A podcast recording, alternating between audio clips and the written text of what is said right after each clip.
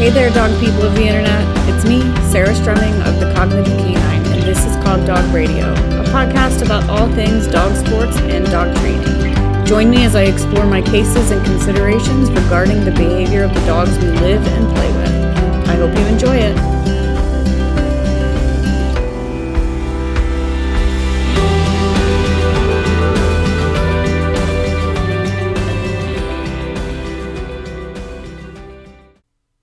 We're here for part four of Barky Lungy 101.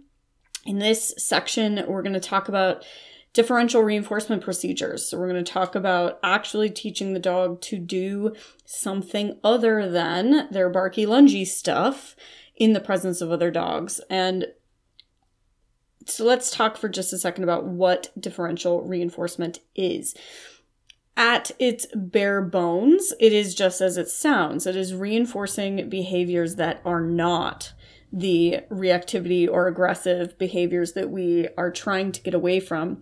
And specifically, you know, there's a lot of different types. There's DRI, which is differential reinforcement of an incompatible behavior. So that would essentially be something that cannot happen at the same time as the problematic behavior.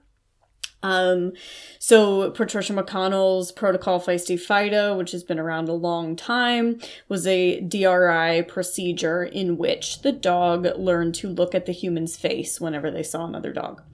So that's just one example. There's DRA, which is differential reinforcement of an alternative behavior, um, which is again a specified behavior that might be difficult to do at the same time as aggressing, but is not technically incompatible.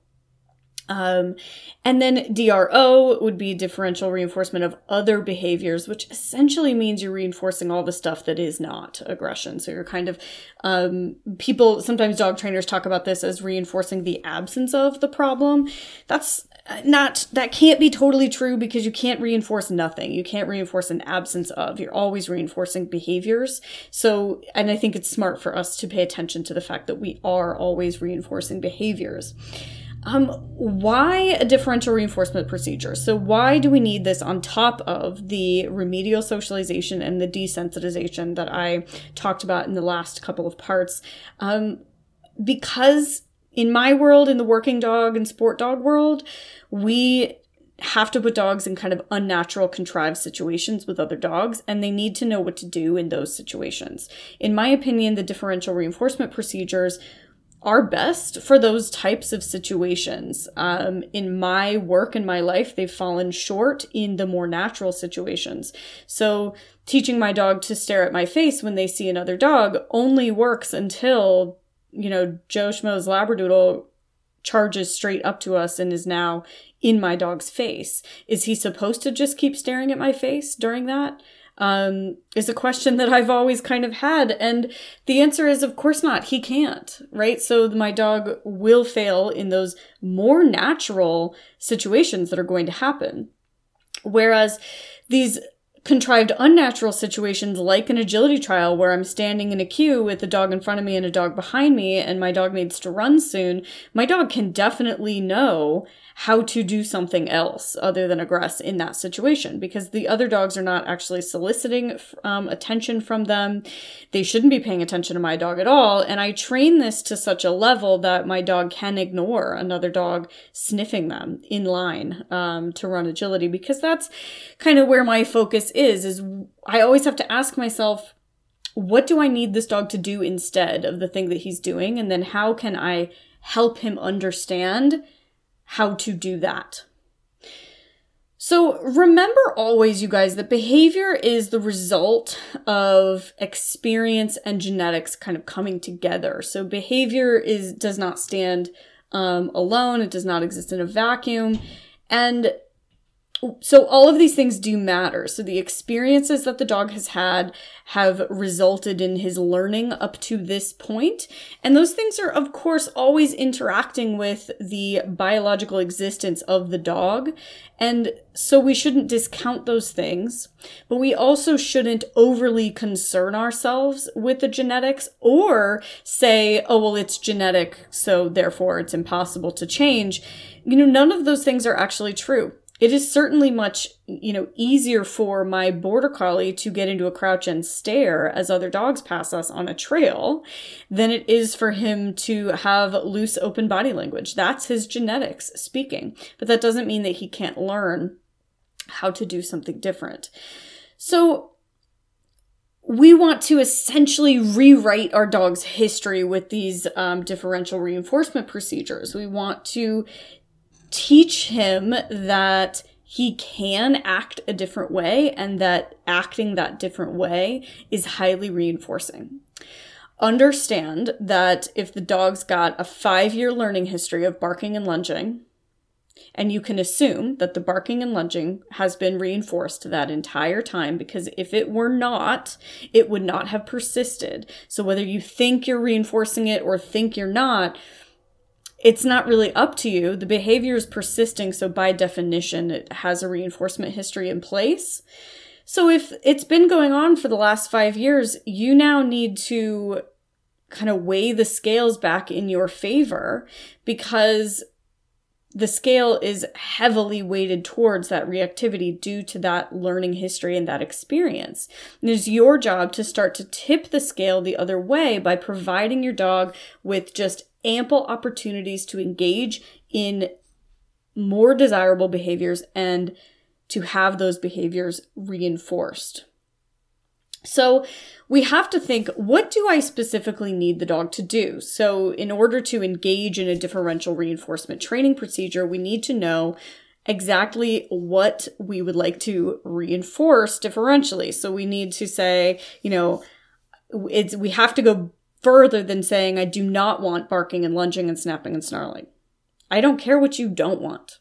Um, well, I do care what you don't want. It's also what I don't want. Our goal is to get rid of that stuff. But we have to shift our mindset and say, but what specifically would be helpful for my dog to do in this situation instead? And what I have found, especially for our sport dogs, is that a static behavior like staring at the human's face is hard to maintain for long enough for those situations like when we're waiting ringside, for instance, or we're in a training class. That can be hard for those dogs to do for a long enough period of time. And again, if your goal was just to walk your dog down the street to you know, relieve himself because you live in a high rise, then staring at you every time he sees another dog may be functional. But for me and my purposes, it usually isn't. So usually I want more dynamic um, responses for my dog in those in those situations. So what I like to do is to simply teach the dog to respond to simple cues in the presence of other dogs. So meaning that when there's another dog close by, this is one of those times when I'm going to be giving you easy money for doing the stuff that I ask. So I may not do, you know, sit, cookie, down, cookie, spin, cookie, stand, cookie. I might ask for like a long behavior chain, um, or I'm sorry, behavior sequence in other times. But when the dog is, when another dog is present or close, I want my dog to understand it's easy money time. One behavior, one cookie. It's a high rate of reinforcement. You're going to do what I ask you to do, and I'm going to pay you for it. Once they trust that scenario, we can definitely thin out the reinforcement depending on what our purposes require. But in the beginning, it needs to be I want the dog to see another dog's presence as cueing an easy money situation for them. So I want the dog to seek me out. Have you ever been trying to do something else and your dog is pretty sure you've got food because maybe you've got food in your pocket, um, or maybe you're trying to set up your training scenario and the dog is being obnoxious and they are pushing at you and they're saying, Hey, I know you have the food. Hey, look at me. I'm sitting, I'm downing, I'm sitting pretty. Aren't I cute? That dog, that behavior, that's what I want the dog to become when they see another dog nearby in these situations. So it's kind of one of those behaviors that we train accidentally well and don't train intentionally super well. So I'm going to give you kind of my different scenarios for how I carry this out. But generally speaking, understand that that's the dog I'm after. I want a dog that's pushing me to work because they see another dog nearby. And again, I'm only going to utilize this in working spaces. Dogs really recognize the different spaces that they're in around other dogs. I don't want my dog to suddenly push me for work if they see another dog on a trail. And the reason I don't want that is because that's a dog that has not learned how to handle himself with a dog on a trail. And it can very easily poison this behavior that I've built if Joe Schmo's Labradoodle rushes in and would also like cookies, right? So in those situations, that's where our desensitization and our remedial socialization are more important and more the route that I would take. And if we're not talking about sport dogs, I would spend the least amount of time on the procedures that I'm talking to you about today and the most amount of time on the desensitization and the remedial socialization. So understand that just, you know, different antecedents and different desired behaviors call for different training procedures. So that's why I'm giving you three training procedures in this podcast series. In this one, I'm going to give you um, three specific scenarios in which I practice these differential reinforcement techniques. And then you guys are going to take those and you're going to adjust them and just kind of figure out how this is going to work better um, for you and your clients. For me, I utilize stationing. So I want the dog in question to be trained very well to want to seek out and get on a station. Um, I'm going to throw a couple of brand names out, even though I'm not being endorsed by anybody right now. Um, the Cato outdoor boards, that's C A T O, really great portable, sturdy station that I'm loving right now. And then, of course, Klimb, which is spelled with a K, which is made by Blue Nine Canine, um, is a wonderful tool as well. So those are two really nice, easy, sturdy stations. You want it to be sturdy. If it is a kind of collapsed bed hammock sort of thing, it will not work as well for you. And I use those for my kind of downtime stations at agility class and things like that. But the more sturdy the station, the better um, for these differential reinforcement procedures that I'm going to lay out. Also, I recommend highly that you do switch it up. Use as many different things as you can so the dog does not rely on their particular station to be good around other dogs because that's just not going to be sustainable for you. So I have been known to use a rock or a stump as well when I'm kind of out and about in the world or maybe a park bench. So I use anything. And this is why my friend was laughing at me when we were on a hike a few days ago because Felix every single stump he saw would get on it and sit at it, sit on it and look at me and go, "Is this is this one of the stumps? Are you going to pay me for this?" I was like, "Oh yeah, looks like I've had a strong reinforcement history building on that behavior for a while." So the first kind of game that I play, and you know, calling them games is you can call them that or you can call them a procedure, whatever makes you happy. The first one that I'm going to do is I'm going to call mutual stations. And that's the dog in question is on a station and there's another dog on a station. Now, if you don't have access to neutral dog, great, use another reactive dog. Doesn't matter. If you're using another reactive dog, you'll just stay far enough away from each other that nobody's going over threshold. And sometimes it's best to use another reactive dog because you're killing two birds with one stone. So if you see um, clients for these kinds of things, don't feel like you have to use a neutral dog for every session.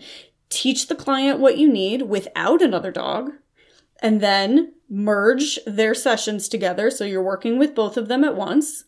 And get an apprentice who can help you, who can work with the other person. Um, I think the days of apprenticing unfortunately are kind of dying because of the internet, but you learn so, so much hands on working with another trainer.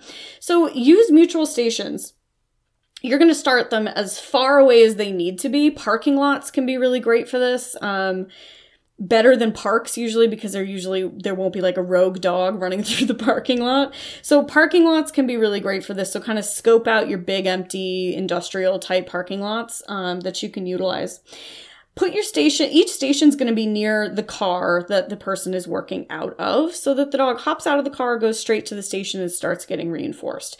What is the dog doing on the station? The dog is doing easy money behaviors. They're doing at first they might just be clicked and treated for calm attentive behavior. So the dog is sitting on the station looking at the person being clicked and treated for that Then, when the dog is more and more comfortable, we're going to add other behaviors. So, sit, down, spin, stand, nose target, easy behaviors that the dog can do on the station.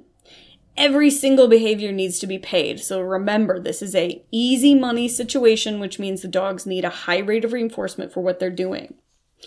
The good news here is that your clients and you can pay close attention to the latency of these behaviors. So, meaning if they say sit and the dog looks around and then sits, then we're bumping that threshold, we're pushing it, which we need to be doing.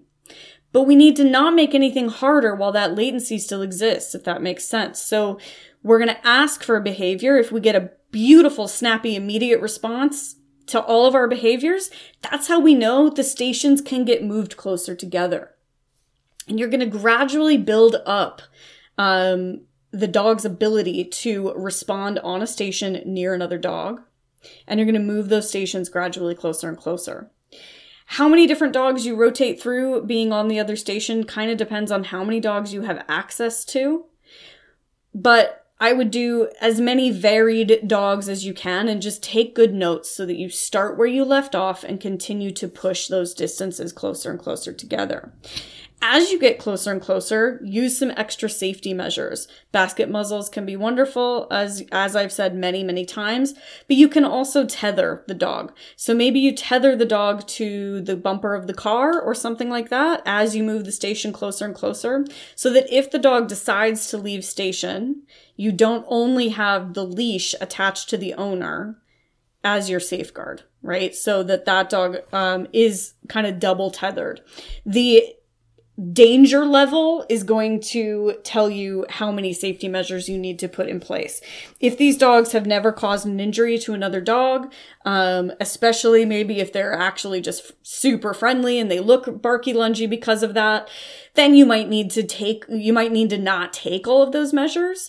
But I've worked with a dog before where it was in a basket muzzle and the owner had a leash and I had a leash and it was also tethered so that we had four barriers the dog had to get through to hurt the other dog we were working with because the dog the dog's aggression was severe. So, depending on your kind of level of concern about what would happen if the dog did get away from you and get to the other dog, you need to ask yourself in that scenario, how bad are things going to go?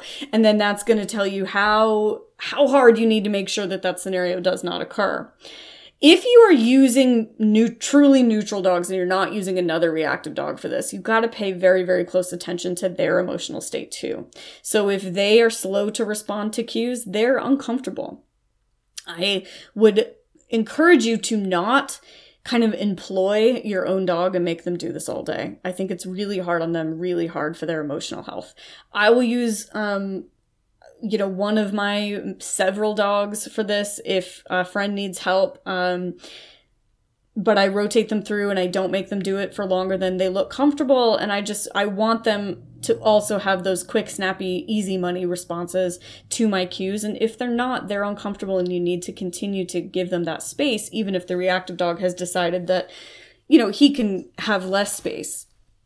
So that's kind of the the first thing that I do is mutual stations. The next thing that I might do is what I'm going to call a fade in procedure, and I learned that term from Kay Laurence um, with stations. So that looks like fading in another dog passing by with the reactive dog engaged in a station to station pattern. So what that means is the reactive dog is on a station, he's being clicked and treated for responding to cues. He then moves to his next station and continues to be clicked and treated for responding to cues. While he's engaged in that pattern, you're going to slowly fade in the presence of another dog and that other dog is going to continue to move. So this is how we get the dog comfortable with the fact that the other dog is not stationed.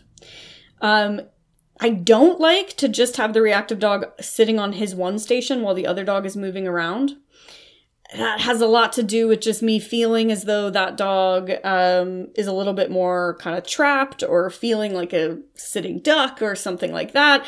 I want that dog engaged in a movement pattern as well because it is comforting. So he's engaged in a movement pattern, and then the neutral dog or the other reactive dog starts to get worked into the picture. They first are just gonna walk circles around or they might just walk up and back towards the station. And again, they're only coming as close as we can keep the reactive dog engaged in the pattern and engaged in the easy money cues. Okay. Eventually, I want the, I'm calling it the neutral dog, but it could be another reactive dog as well. Um, the dog that's basically not being not doing the station to station pattern. Eventually is going to walk between the two stations. And that's kind of our ultimate goal is that we can have our reactive dog engaged in our station to station pattern and we can have another dog move between the two stations, kind of severing that pattern in the reactive dog's mind. When the reactive dog can handle, and by can handle, I mean he is responding beautifully to cues. He's eating. Um, he's not you know, glancing over at the other dog constantly. He's engaged in his task. When we can do that, we're going to have him go to his other station while this other dog is also passing through that space. Of course, your distances need to be kept smart here. You need to make sure that you're not going to have an altercation because the dogs got so close together. But the beautiful thing that starts to happen is the reactive dog can focus on going to his next station rather than focusing on the other dog that's moving through his space. And then, of course, you know, yeah, switch it up. Use the quote unquote neutral dog um, neutrally and then switch him out with the reactive dog and kind of do both the dog that's being neutral, and that's in quotations, in this scenario, needs to be pretty advanced. So this is a very advanced procedure for that dog. It's a less advanced procedure for the dog that's going station to station. So you can kind of gauge where your clients are. Um, in their in their process deciding on who you know who goes where. It's a, also a great job for your apprentice to do to just walk that neutral dog um, around and through. If you are going to be handling a dog as a professional if you are going to be handling a dog in any of these scenarios then you need a timer set up. You guys train for one straight minute. You put dogs away. You reconvene. Then you come back out again. You can't be giving instruction to your client while you're working that dog. I you can, but I don't recommend it. um, instead, say okay, and now we're going to train for a 1 minute burst when the timer goes off. We're going to put dogs in the car and then we're going to talk about what happened and then we're going to adjust. That way you're not making adjustments on the fly because you will make a mistake if you do. You're also teaching your client in that way to plan their training sessions and know exactly what they're doing ahead of time so that they don't get themselves into trouble. So the third kind of game or, scenario that we might put the dogs in is I'm going to call invisible stations. You're going to do the exact two games, the mutual stations as well as the fade in procedure without stations. You got to train your humans on this one because I do want the dog standing in one specific spot and then going to another specific spot if you're in the station to station pattern game I want the dog staying in one area, so they are technically still stationed. The platform is just gone. You will see the behaviors kind of shift when the pat- platform is gone. They may trust the scenario a little bit less. But quickly they'll go, oh, it's the same without my platform. And that's when you start to see a dog that can start to function a little bit better in the situations that we need them to function in. From there, from those three games, and there's kind of that fourth game there, which is the dog acting as the dog that's being faded in. You could have you can do that with your reactive dog kind of last.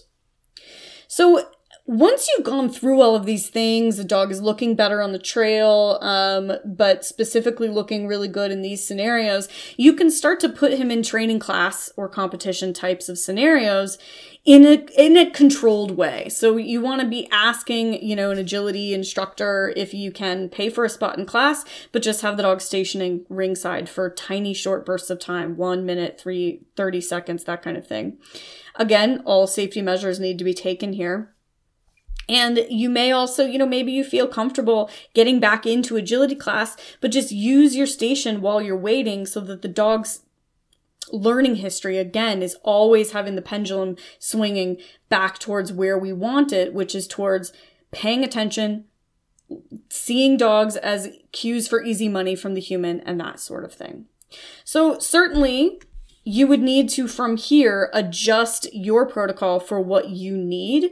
And that's kind of what I'm hinting at here. Utilize your station in the situations where the dog is going to need to pay attention to you and that sort of thing. If the dog is apt to leave work to attack another dog or chase down another dog, there's a couple of problems there. One of them is that the dog is not engaged enough in work to be asked to work around other dogs. So that needs to get solved separately. The dog needs to be doing its agility training or whatever it is in a space that is as void of other dogs as it can be until the dog is engaged enough in the work that he can ignore other things like that. And I could go on and on, but I'm not going to give you a full uh, behavior modification protocol for that. But also, the dog's comfort level about other dogs is still not good enough, you guys. So do not skimp on the desensitization piece. I know it's not as fun. It doesn't, I know that these station games sound like the most fun part. They are the most fun part. The remedial socialization and the desensitization cannot be overlooked because that's where you're going to have a dog get in a situation potentially where he does not know that he can handle himself in a socially appropriate manner because he either doesn't know how to handle himself social, in a socially appropriate manner because that remedial socialization is missing, um, or because simply his responsiveness to other dogs is still too great and you need that desensitization piece to come in. So that's our final kind of procedural piece. The last podcast is going to be a collection of the Patreon questions about barky lungy behaviors. And we're going to dig into some nitty gritty there because I've had a preview of the questions and they're very, very interesting. Okay, and it's time for a few Patreon questions. This first one comes from Jan, who says, How do you teach a dog to chill out, either in a crate or on a station, if you shouldn't use treats to reinforce? I've heard you and I think Denise Fenzi discuss that if you're treating the dog in a crate, it thinks it is still working, so it isn't going to relax. I have found that this is true of Luna, as I've treated laying down, rolling on a hip, etc.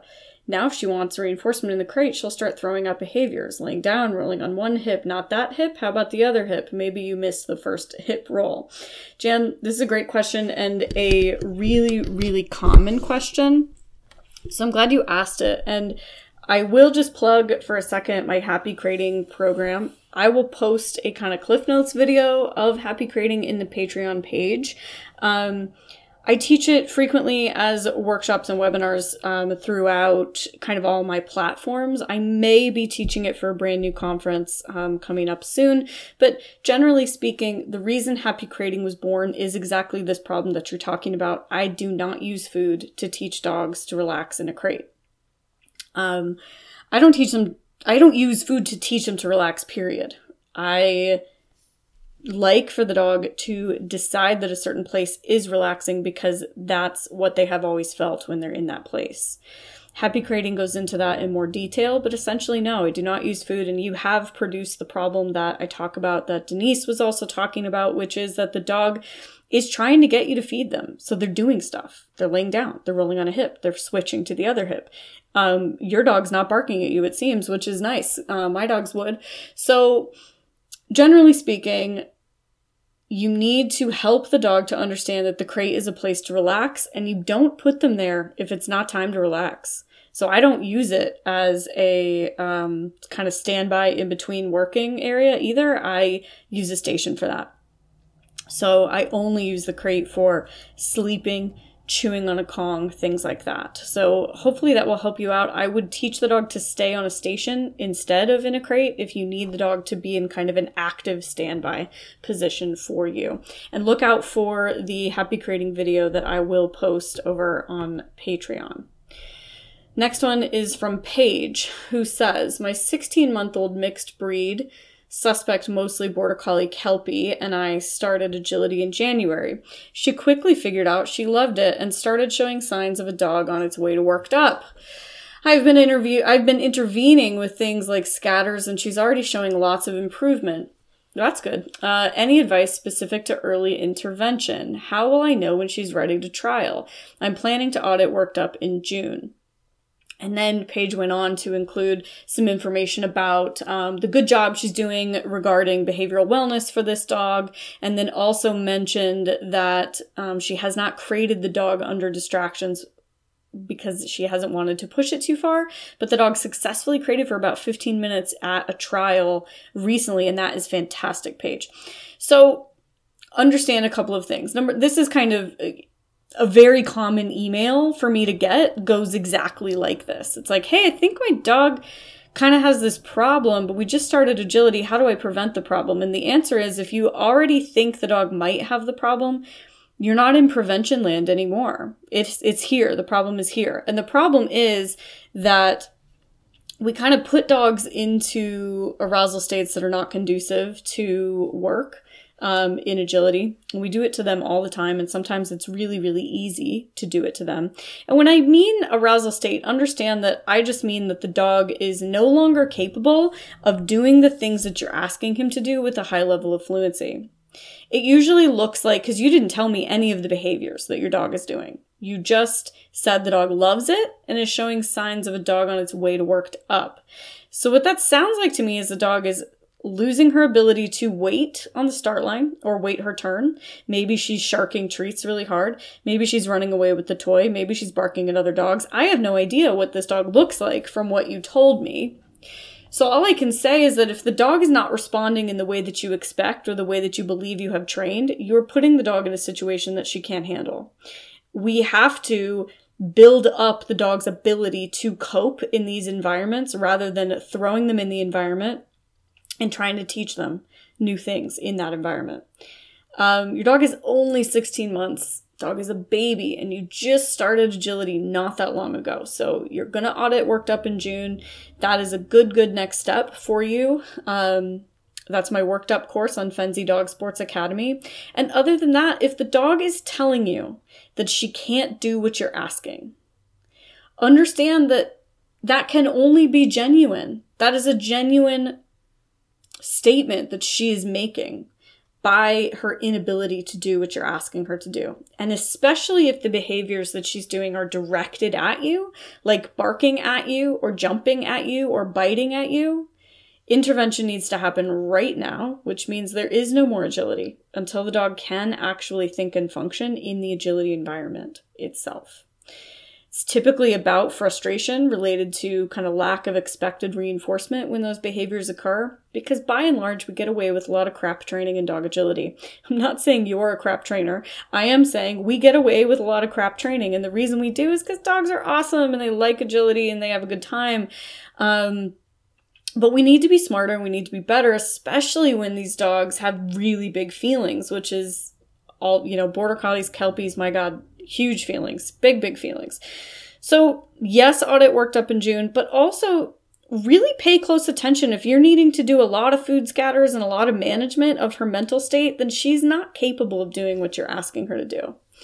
And I really appreciate your question. It is one that a lot of people have. Christina's question is How would you handle a dog, Jack Russell Terrier, that is super social and handleable and loves her crate, however, when aroused, will happily jump into her crate but will attack the door as it is closed? The biting will transfer to the handler of the door. Um, if the sorry, if the door isn't latched and pops open at that point. Mostly hard mouthing, no punctures or bruising. Bruising. You know, it's as surprisingly common behavior for dogs to attack um, the hand that's closing the door. I could speculate as to why this is. I believe it's related to the fact that we teach them to wait in the crate by slamming the door in their face when they try to move, when they try to come out. That's that's not me making that up. That's widespread. You put the dog in, you start to open the door, the dog starts to come out, you close the door. That's not how we teach it anymore, and the reason is all of my clients who I've worked through this behavior with. Classic frustration response of don't close that thing in my face. So you've got kind of a classic response trained there. Um, how would I handle it? I would handle it like any other behavior problem. I would say, what do I want the dog to do instead? And how am I going to teach the dog to do that instead? Go as simple as possible. Go with the behavior the dog already knows how to do, like eat in the back of the crate. So go in, there's food in the back of the crate. I'm going to close the door and then I'm going to put more food in the back of the crate. You can give that a shot. Stay safe, wear gloves. Um, And you may need to split this down and only close the door a little bit and then feed, and then a little bit more and then feed. So understand that if the behavior is happening, the aggressive behavior towards the front of the crate, then you've pushed the dog too far. The dog isn't, you basically can't train out of it if it's happening. You have to produce situations in which it is not happening so that you can then reinforce that, um, that different behavior that the dog is doing. So, just like any other behavior problem, I would make sure my behavioral wellness boxes are all checked. And then I would say, what do I want the dog to do instead? And how am I going to teach him to do it? And I would do it with high rates of positive reinforcement, um, particularly food. And then let's all think a little bit harder about closing the door on the dog when they're trying to head out of the crate, because that's going to work fine for you in 90% of cases. And then sometimes it's not. And I don't know about you, but this is not a problem that I want to work through.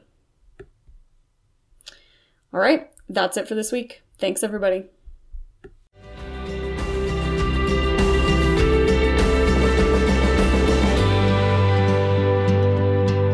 Thanks for listening. Be sure to rate, review, and subscribe in the podcast app of your choice. If you're interested in supporting this podcast, being a part of the CogDog Radio community, and getting access to all kinds of extras, head over to patreon.com slash cogdogradio to become a patron.